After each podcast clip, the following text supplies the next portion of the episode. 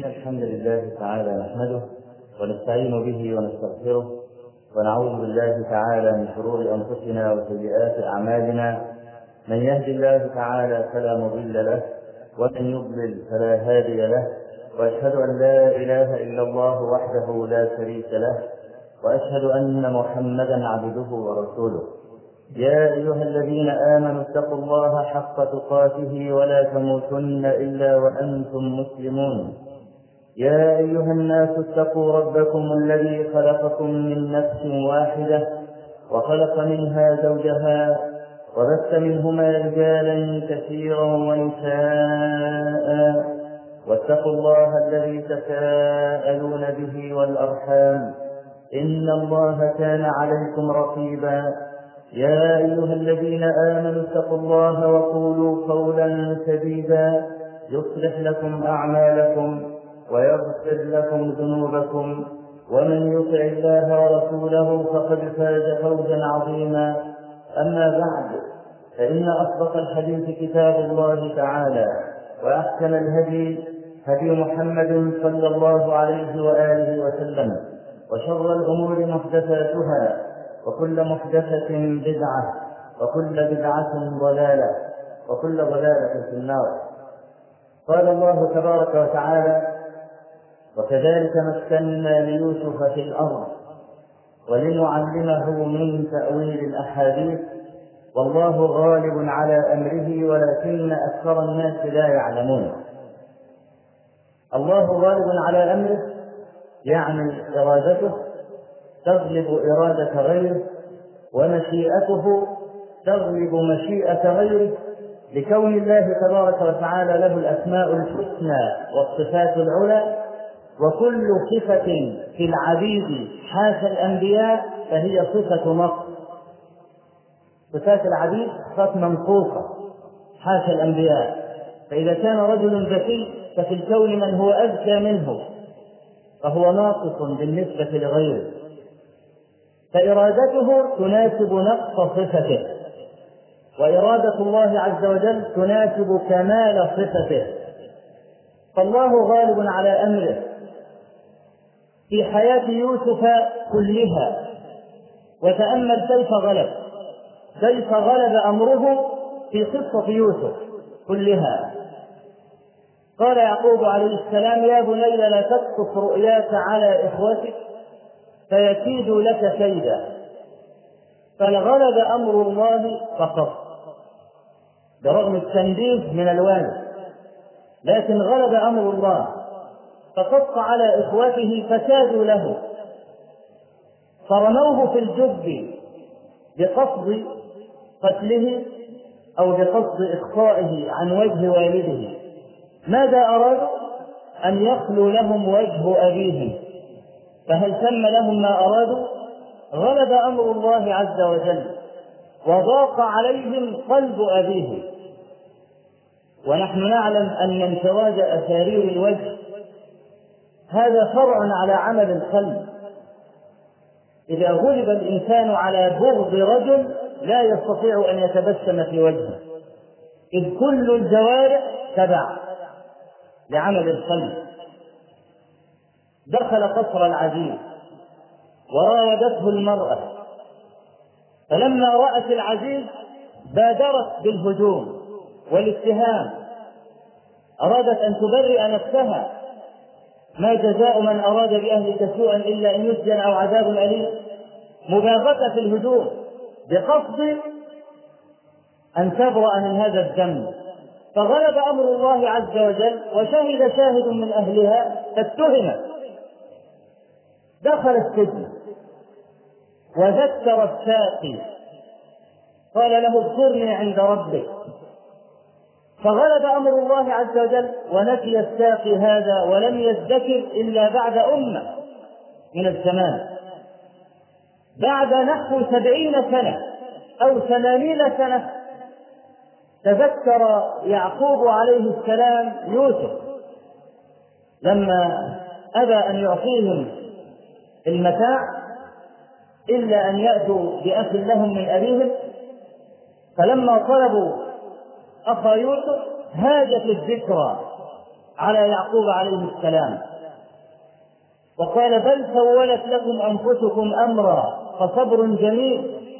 وتولى عنهم وقال يا أسف على يوسف بعد سبعين أو ثمانين سنة. هم أصروا على الذنب لكن كان مبدأهم أن يفعل الفعلة ثم يتوب. لكنه فعل الفعل ولم يتب بل أصر على الذنب ونفى عنه الجناية لكنه عاد فاعترف لما غلب أمر الله. تالله لقد آثرك الله علينا وإن كنا لخاطئين. يا أبانا استغفر لنا ذنوبنا إنا كنا خاطئين. فهذا اعتراف بالذنب بعد الإصرار على عدم الفعل. ثم توجت القصة بأنهم سجدوا له كما رأى في مطلع السورة فالله عز وجل غالب على أمره. إن العبد قد يتمنى أحيانا ما فيه سلفه وهو لا يدري. ويغلب أمر الله عز وجل على تدبير المدبرين. وإذا سمعت قوله صلى الله عليه وسلم إذا جعل الله منية عبد بأرض جعل له إليها حاجة ظهر لك هذا الأمر. إذا أراد الله منية عبد بأرض إذا أراد أن يميته في أرض ما جعل له حاجة في هذه الأرض. يريد أن يعمل بالخارج. الكل بيقنعه. خارج ليس فيه أموال وتعب والبطالة منتشرة وهو مصر على أن يذهب. يقول أبدا. مع أنك ترى سيرة هذا الرجل مثلا مقصر في حق الله عز وجل وفي تحصيل الرزق يرتكب كل المخالفات. مع أن الله عز وجل أمر العباد بغير ذلك. لما ذكر السعي في الأرض والبحث عن الكون قال فامشوا في مناكبها امشوا. ولما ذكر العبادة قال فاسعوا إلى ذكر الله.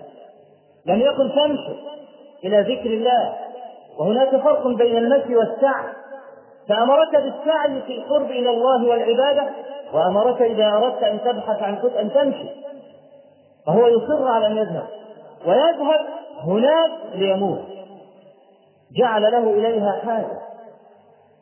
ولو علم العبد أنه يموت هناك ما ذهب. لكن الله غالب على أمره.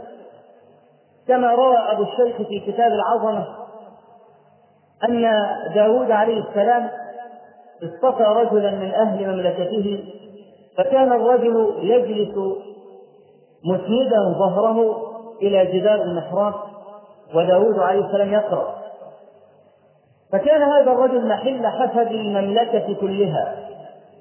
فلما مات داود عليه السلام قال من أصطفي ومن أجالس ثم قال لا أجد مثل جليس أبي. فاصطفاه وقربه إليه فكان ذلك أدعى لحسد المملكة عليه. وكان ملك الموت عليه السلام يجالس الأنبياء عيانا. فدخل ذات مرة على سليمان عليه السلام فنظر إلى الرجل ولحظه بطرف عينه. فلما نظر إليه النظر الشجر ارتعد الرجل. ومضى ملك الموت فسأل الرجل جليس سليمان سليمان عليه السلام من هذا؟ قال ملك الموت. فازداد رعبه وقال لا أكون في أرض فيها ملك الموت. قال وماذا تريد؟ قال مر الريح فلتقذف بي إلى أرض الهند. فذلك قول الله عز وجل تجري بأمره رخاء حيث أصاب.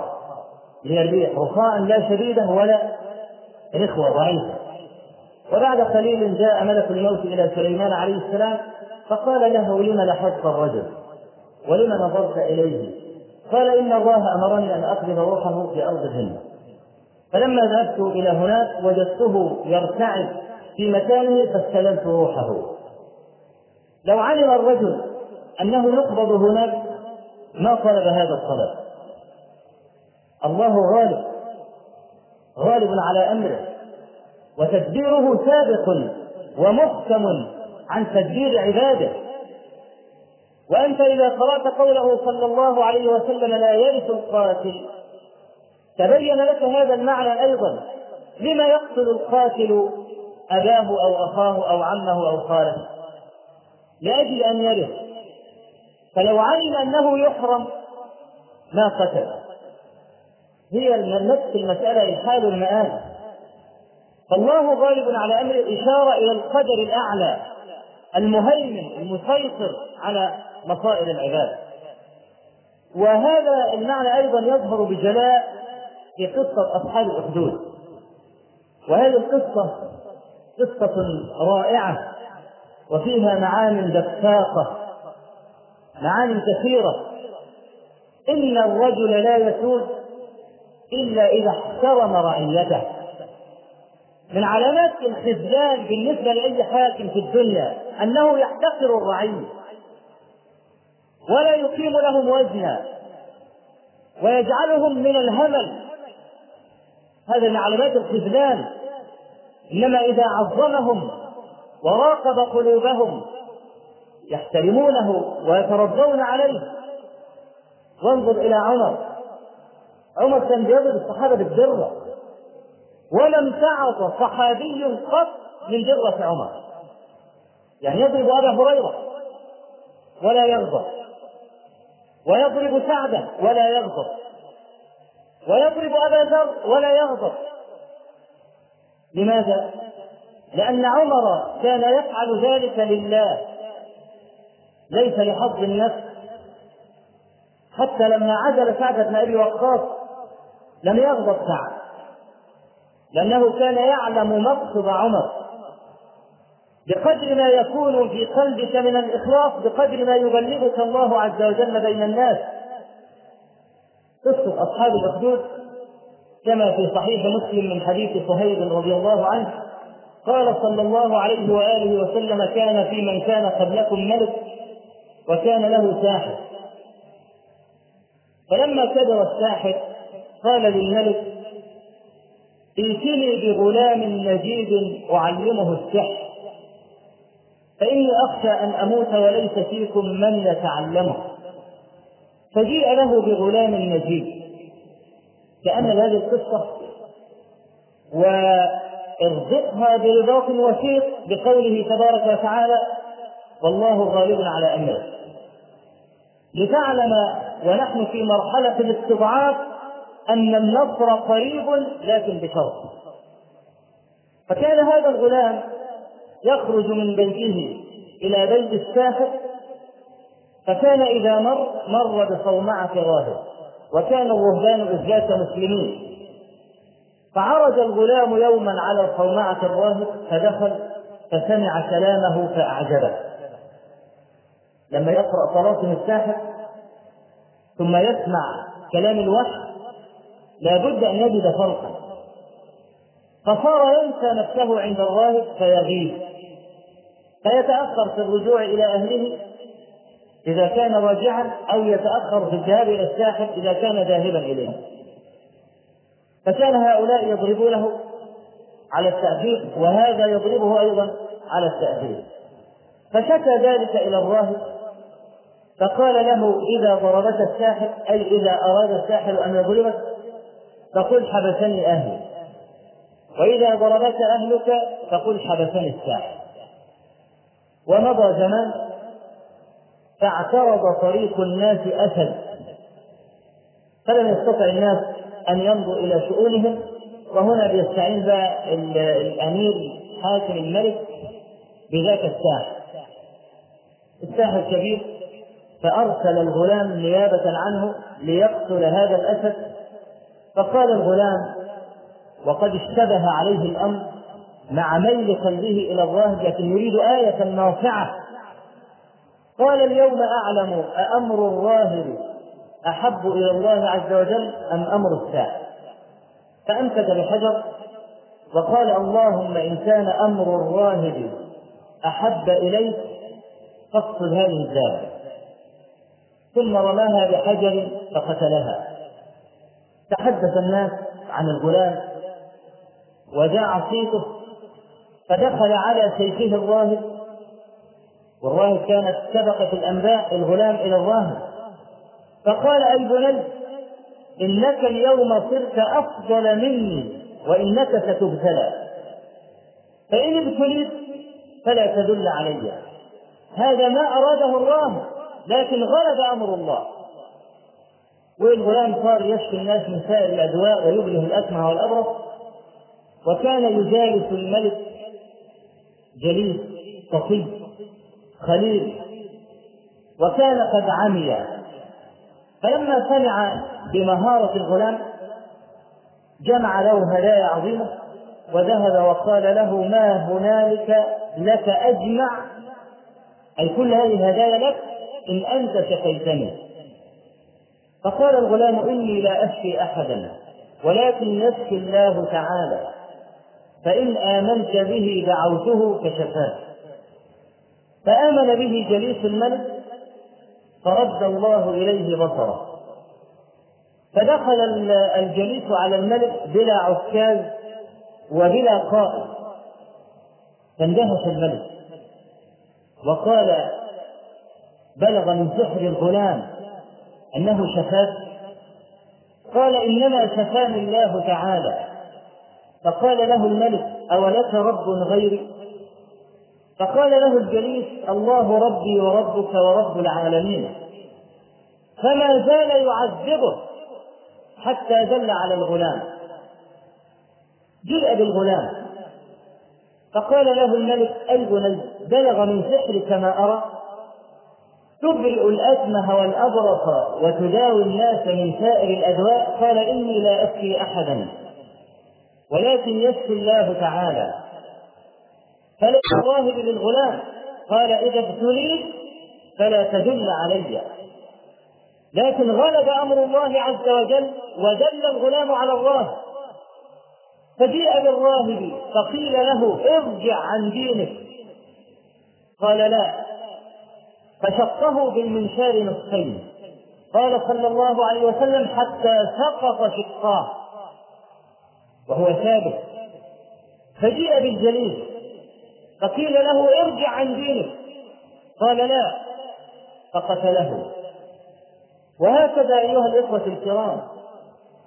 ليس لهؤلاء وفاء. إن الملوك بلاء حيثما حلوا. فلا يكن لك في اكنافهم ظل. ماذا تؤمل من قوم إذا غضبوا جاروا عليك وإن أرضيتهم ملوا؟ فإن مدحتهم قالوك تخدعهم. وإن استثقلوك كما يستثقل الكل. فاستغن بالله عن أبوابهم أبدا. إلا الوقوف على أبوابهم ذل. إذا غضب جار عليك. لا يرقب فيك إلا ولا ذمة. وإذا أعطاك من؟ مسائل الوفاء والإخلاص وهذه لا توجد في قواميس هؤلاء أبدا. كم فرق طلب الملك بين الوالد ووالده؟ كما حدث في قطر أبوه والملك سيؤول إلى الولد لكنه أخذه من أبيه. في طبيعة الملك كانت الوفاء والإخلاص وهذه لا تراها في قواميس هؤلاء. لا الكلمة ولا مفرداتها والنائب يوسف يقول حافظ له كتاب اسمه الطريق إلى المنصه بيحكي حكاية تؤيد هذا الكلام. كان في رجل مجتبى من قبل المشير عبد الحكيم عامر والرجل هذا المشير كان رجل منحرف وكان رجل نساء فكان إذا أراد إن هو يقضي ليلة أو شهرا أو شهرين مع امرأة هذا الرجل تاجر الموبيليا يذهب إلى باريس يجلب حجره كافرة.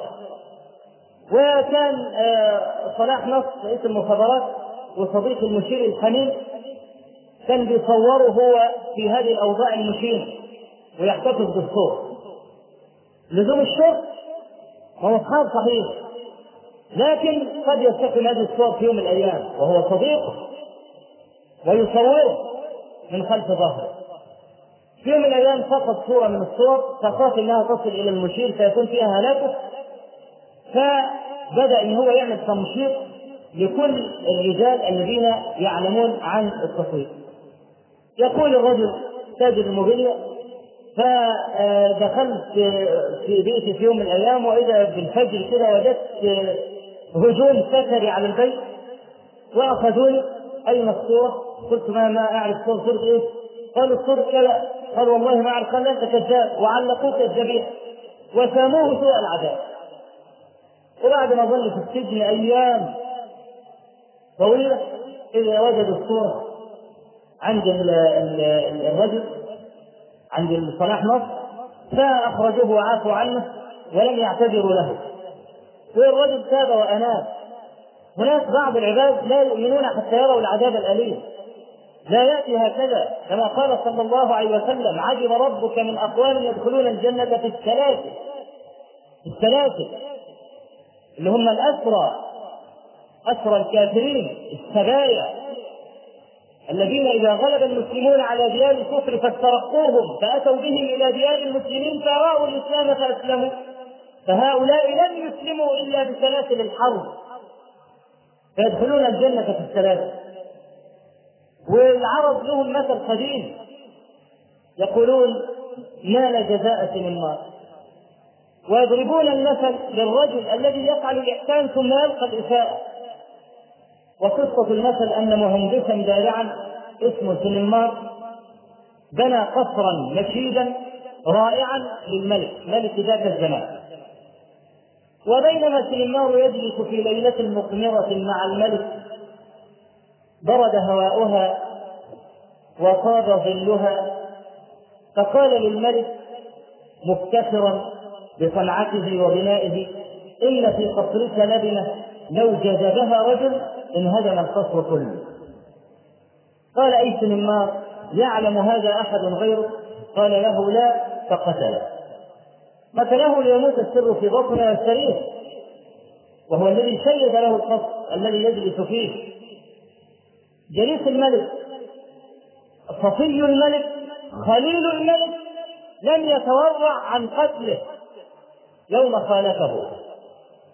قتل الجليس بلا مناقشة هو أمر ارجع عن دينك لا قتله. الراهب ارجع عن دينك لا قتله. إنما الغلام.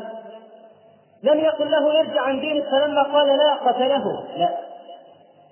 هؤلاء اصحاب مصالح يمكن أن يضع يده في يد عدو الأمن لتحقيق مصلحه لا مبدأ عندهم إلا هواهم. وما يشتهون ويحتاج الغلام. الغلام أثبت جدارة وأثبت مهارة وهو صغير السن والمستقبل أمامه ونحن نحتاج إليه بخلاف اللي الساحه خلاص سيموت جيء بالغلام ارجع عن دينك. قال له لا. فدعا فوجا من الشرطه خذوه على قمة الجبل الفلاني. فإن رجع وإلا المساومات إلى آخر لحظة. لم يقل خذوه على قمة الجبل الفلاني وخذوه. لا في مراجعات. هو محتاج إليه. فإن رجع وإلا يعني ساوموه على الجبل. وافق. اللي يرجع ارجعوا به. أبى اخذفوه فأخذوه على قمة الجبل. ها. ترجع قال رب اكفنيهم بما شئت. فارتجف بهم الجبل فسقطوا ورجع هو إلى الميت أرأيت كيف يغلب أمر الله؟ أراد الملك أن يقف من على الجبل ويستريح. قتل الملك الراهب وقتل الساحر خشية أن ينتشر الإيمان في المملكة. لكن غلب أمر الله. رجع إلى الملك فلما رآه قال ويحك أين أصحابه؟ قال كفانيهم الله بما شاء. فدعا فوجا آخر. قال خذوه في قرقور. وهو الخارج وامضوا به في البحر. فإن رجع وإلا لجدوا به. أي في لجة البحر أي في وسط الماء. هم في الخارج ها ارجع. قال رب اكفنيهم بما شئت. فانكفأ بهم القارب فغرقوا ورجع هو. فلما رآه الملك قال ويحك أين أصحابك؟ قال كفانيهم الله بما شاء. هذه الآيات البينات من شأنها أن يتوب ويرعوي ذاك الجبار العنيف لكن على قلوب أقفالها. كل ما ظهرت آية أخذته العزة بالإثم. وقبل أن يتبع فوجا ثالثا قال له الغلام اعلم أنك لن تقتلني. ريح نفسك إلا أن تفعل ما آمرك به. قال وما ذاك قال أن تجمع الناس في صعيد واحد. أن يحشر الناس ضحى. وفي ميدان عام وتصلبني على هذه الخشبة وتأخذ سهما من كنانتي كنانة اللي هي جراب السهام. وتضع السهم في كبد القوس ثم تقول بسم الله رب الغلام بأعلى صوت. فإنك إذا قلت ذلك وقع السهم ها هنا وأشار إلى صدغه فقتلتني. فظن الملك ان إن المشكلة انتهت بهذا إلى هذا الحد. ولكن هذا كان المسمار الذي دق في نعشه. والله غالب على أمره. ولكن أكثر الناس لا يعلمون. جمع الناس في صعيد واحد في ميدان عام وصلب الغلام وأخذ سهما من بيت السهام وصوبه إلى صدر الغلام وقال بسم الله رب الغلام ووقع السهم حيث أشار. فمات الغلام. فقال الناس جميعا آمنا بالله رب الغلام. قتل الله. وقتل جليس الملك. وقتل الغلام لئلا يفشو الإيمان في المملكة ففشى. والله غالب على أمره. ولكن أكثر الناس لا يعلمون. آمنا بالله رب الغلام. نعم. إنك تستطيع أن تخدع بعض الناس كل الوقت. أو كل الناس بعض الوقت. لكن لا تستطيع أن تخدع كل الناس كل الوقت.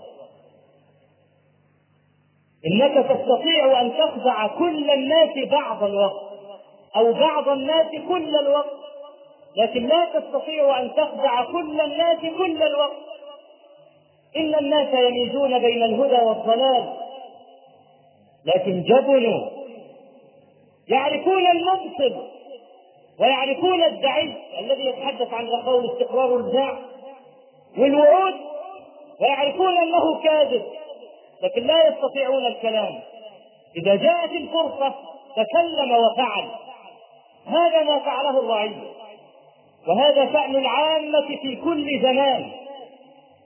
آمنا بالله رب الغلام. لماذا؟ لأن رب الغلام قادر. حاول الملك أن يقتل الغلام مرة من على الجبل ومرة في البحر فلم يستطع. فلما قال بسم الله رب الغلام قتل الغلام إذا رب الغلام أقدر من الملك. قالوا آمنا بالله رب الغلام فأسقط في يد الرجل. واستشار الذين حوله من بطانة السوء. ماذا أفعل؟ وقد آمن الناس جميعا.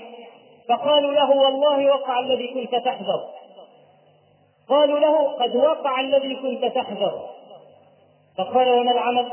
قال اعرض الناس احفر الاخاديد على أفواه السكك المدينة لها طريقان أو ثلاثة أو أربعة. على كل طريق احفر أخدود. حتى تضمن أنهم لن يهربوا.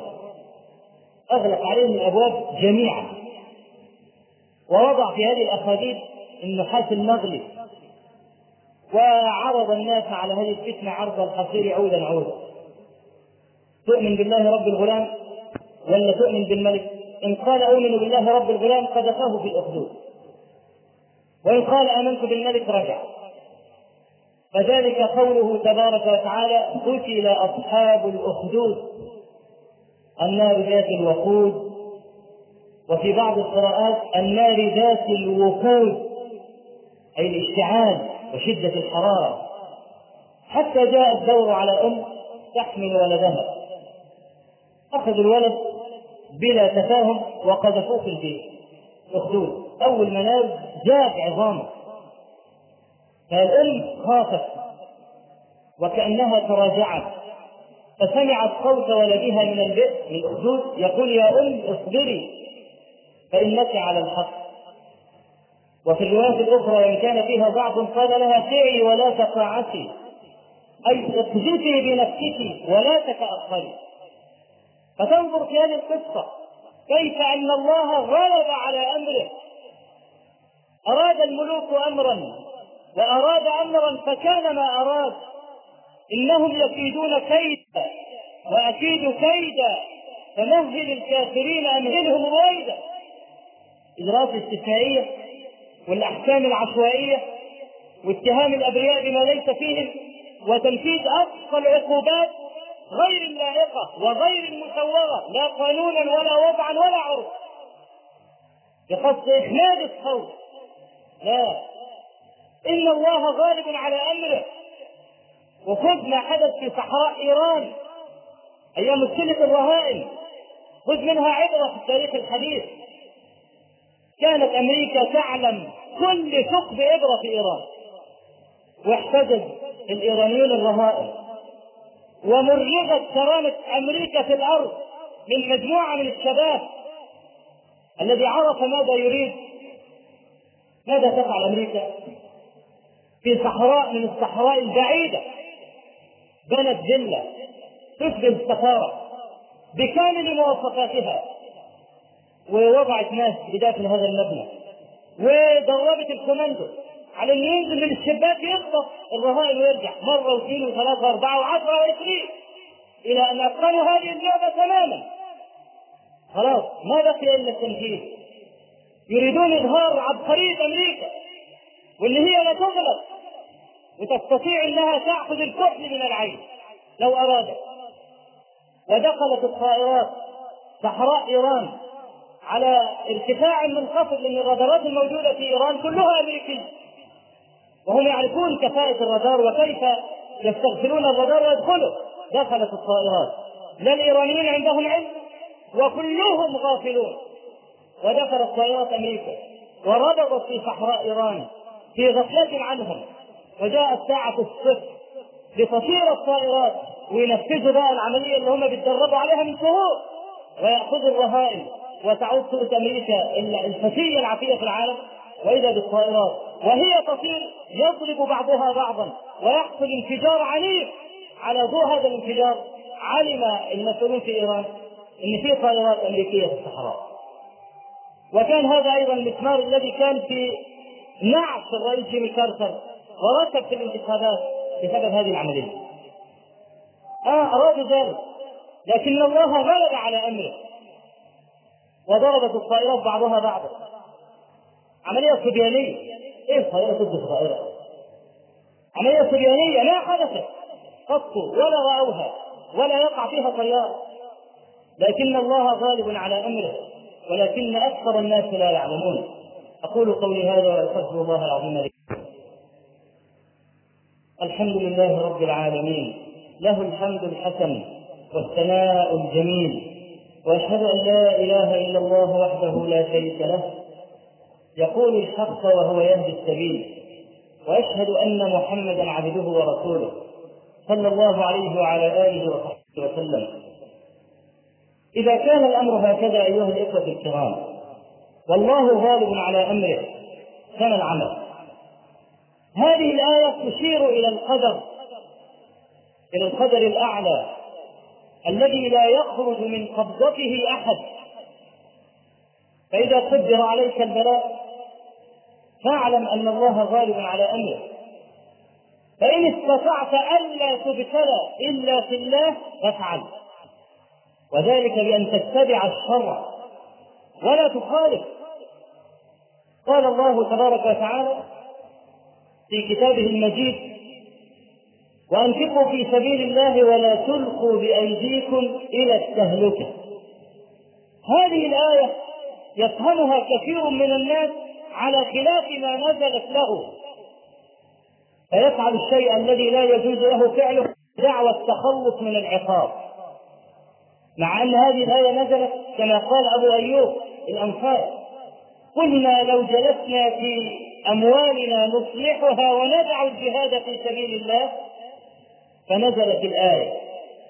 ولا تلقوا بايديكم إلى التهلكه فالتهلكه هي ترك الجهاد. مع أن الجهاد مظنة القتل لكن ترك الجهاد هو التهلكة. ومن استقرأ ما نحن فيه الآن علم ذلك. لا يسوغ لعبد أن يقول أنا قد وضعت سيفي وهذه آخر المعارف ولك عدو في الأرض.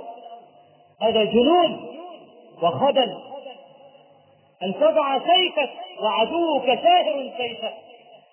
وتقول هذه آخر الحروب وتقول أنا لا أريد ان دماء أولادي تراق على الأرض. سبحان الله. طيب افترضنا لك ذلك. وانك تركت القتال. فدخل عليك عدو هجم عليك بغير اختيار منك ماذا تفعل؟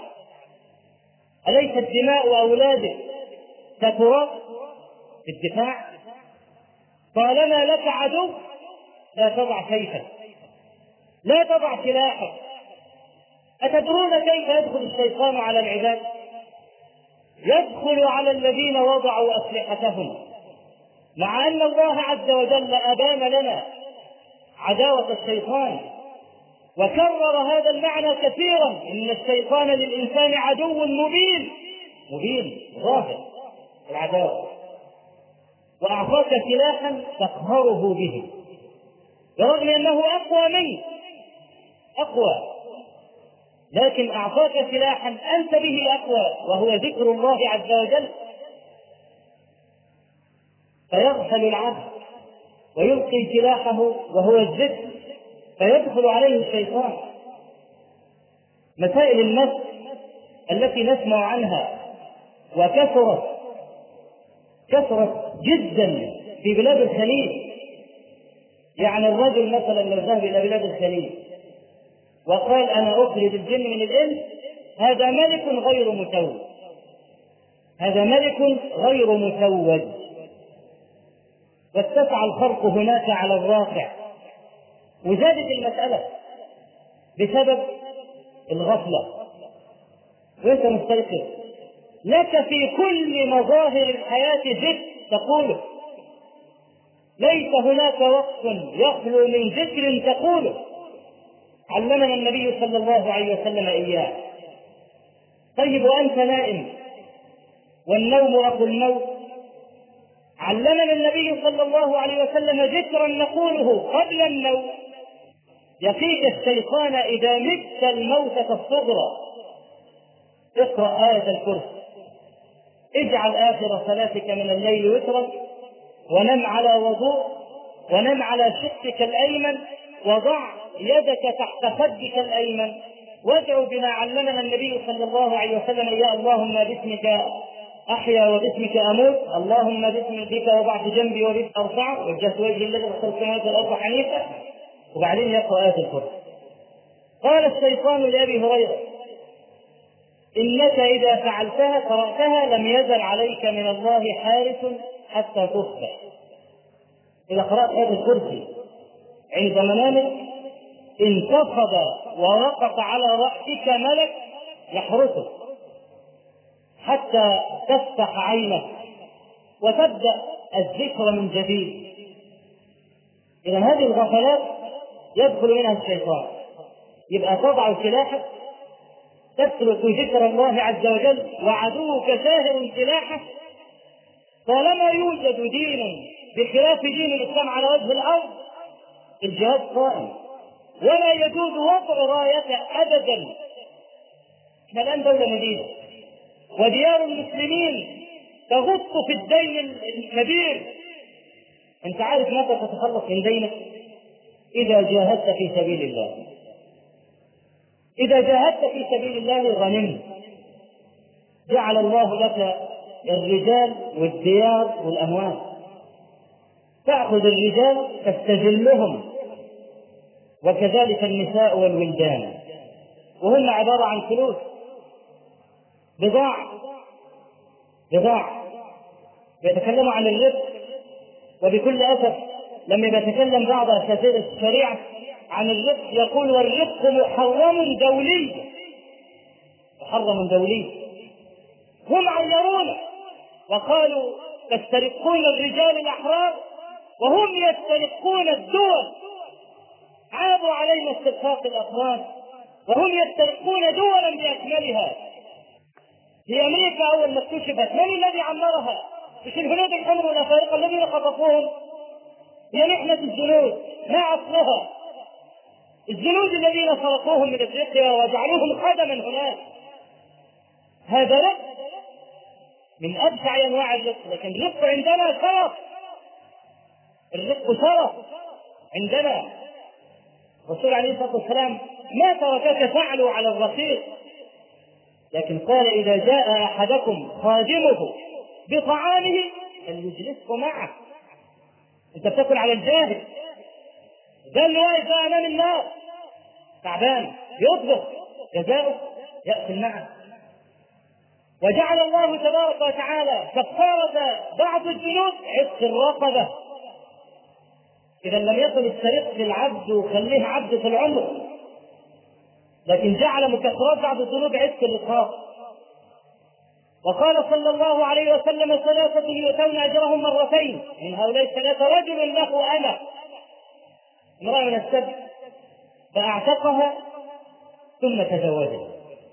هذا ترغيب يؤتون أجرهم مرتين. ترغيب.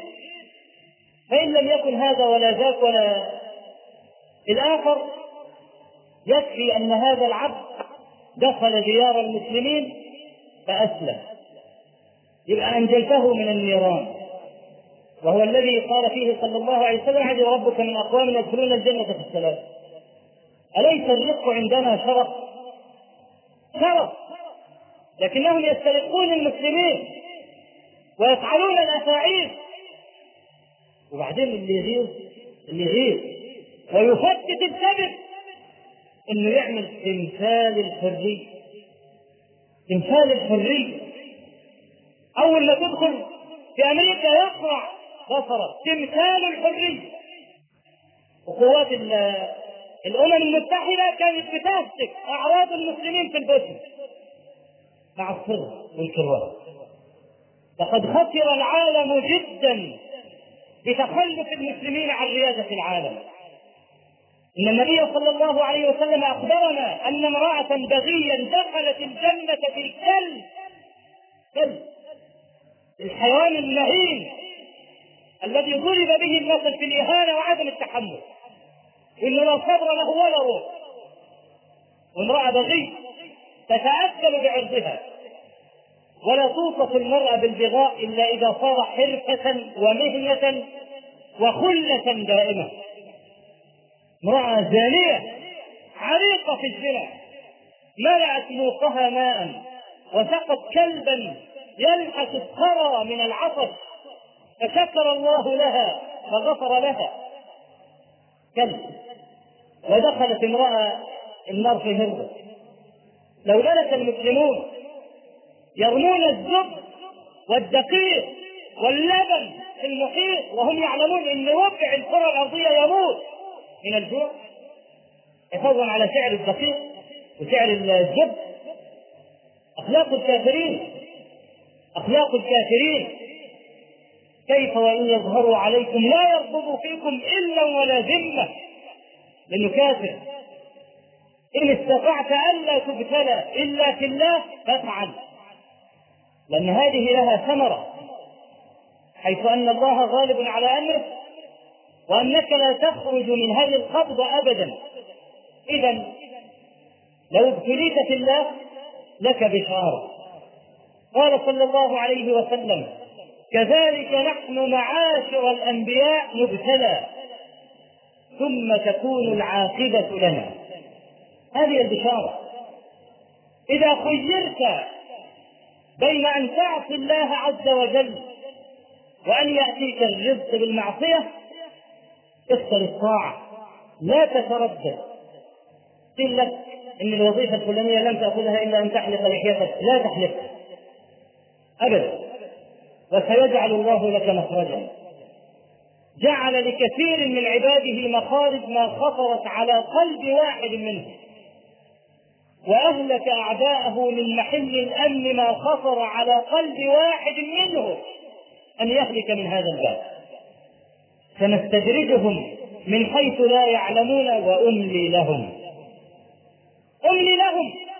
اغترار يضرب بيد من حديد ويحكم القبضة ويظن أن الأمر آل له. والله عز وجل يقول وأملي لهم. أدعهم في طغيانهم يعمهون ويستمرون. وأملي لهم. إن كيدي متين. لا يغلب إذا كاد الله عز وجل لأحد غلبه وأهلكه. إنهم يكيدون كيدا وأكيد كيدا كل ما يحصل شد يحصل التزام وهذا هم يعترفون به. الرسم البياني للصحوة الإسلامية الأثرية التي تضرب إلى القرون الثلاثة الفاضلة كل يوم بتزداد. كل يوم بتزداد. واتسع الفرق على الواقع طب هادمها. هادمها. إن الغلام الذي كان يضرب على قفاه إذا بكى وسكت الآن لا يسكت. صار صاحب ساعد قوي يستطيع أن يضرب ولو كانت ضربته أقل. ابنه الذي كان يأخذ حاجته بالصراخ أمس. وبعدين تنهار. ثلاثة ضبط رعبة الولد كبر وصار له ساعد. صحيح أنت أقوى منه. ولو ضربته ضربة طلعت له عينا. لكنه سيضربك ولو كانت ضربة لا تؤثر فيه حسبه هذا الانتصار. هذا مكسب إن يمد بيده ولو كانت ضعيفه ده مكسب هذا الذي يضربك الآن بيد الإخوة غدا يشتد ساعده. وأنت بفعل السن تكبر وتكبر وتكبر ثم يستدير القمر فيرجع محاقا بعدما كان بدرا ومن يعمره نمكسه في الخلق فيشتد ساعد هذا ويضعف ساعدك فإذا ضربك قلع لك عينا وإذا ضربته لم تؤثر فيه. ألا تهاجره؟ ألا تعطيه جزءا من المشاركة؟ تكتفي شره بذلك؟ وتكون صادقا في هذا الفعل لا يفعل هذا إلا عاقل لكن الله غالب على أمره ولكن أكثر الناس لا يعلمون. أقول قولي هذا وأستغفر الله العظيم لي ولكم. اللهم اغفر لنا ذنوبنا وإسرافنا في أمرنا وثبت أقدامنا وانصرنا على القوم الكافرين. اللهم اجعل الحياة زيادة لنا في كل خير. واجعل الموت راحة لنا من كل شر. اللهم قنا الفتن ما ظهر منها وما بطن. اللهم لا تجعل الدنيا أكبر همنا ولا مبلغ علمنا ولا تجعل مصيبتنا في ديننا ولا تسلط علينا بذنوبنا من لا يخافك ولا يرحمنا. أقول قولي هذا وأستغفر الله العظيم لي.